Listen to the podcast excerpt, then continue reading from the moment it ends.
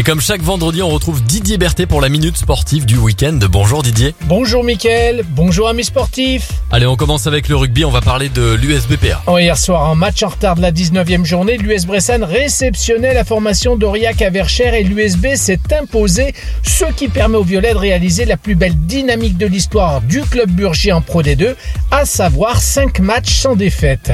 Et grâce à ce nouveau succès, le 15 Bressan sort de la zone rouge avant un déplacement à Carcassonne, équipe du top 5 de la division. On poursuit cette minute sportive avec le foot et le FBBP 01 Didier. Oui, après deux mois sans gagne, les Bleus se sont rassurés en amical vendredi dernier face à Grenoble Foot 38 en s'imposant sur le score de 3-0.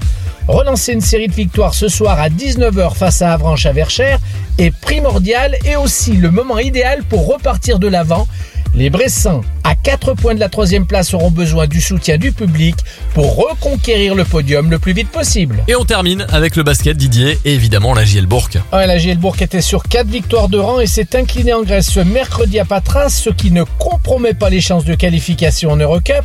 Mais les Rouges et Blancs sont mieux dans les têtes et dans leur basket avec 6 victoires en 9 matchs. Alors il faut repartir sur une série positive avec dans ce mois de février 5 rencontres consécutives à domicile, dont l'entrée en liste du club Burgien en Coupe de France.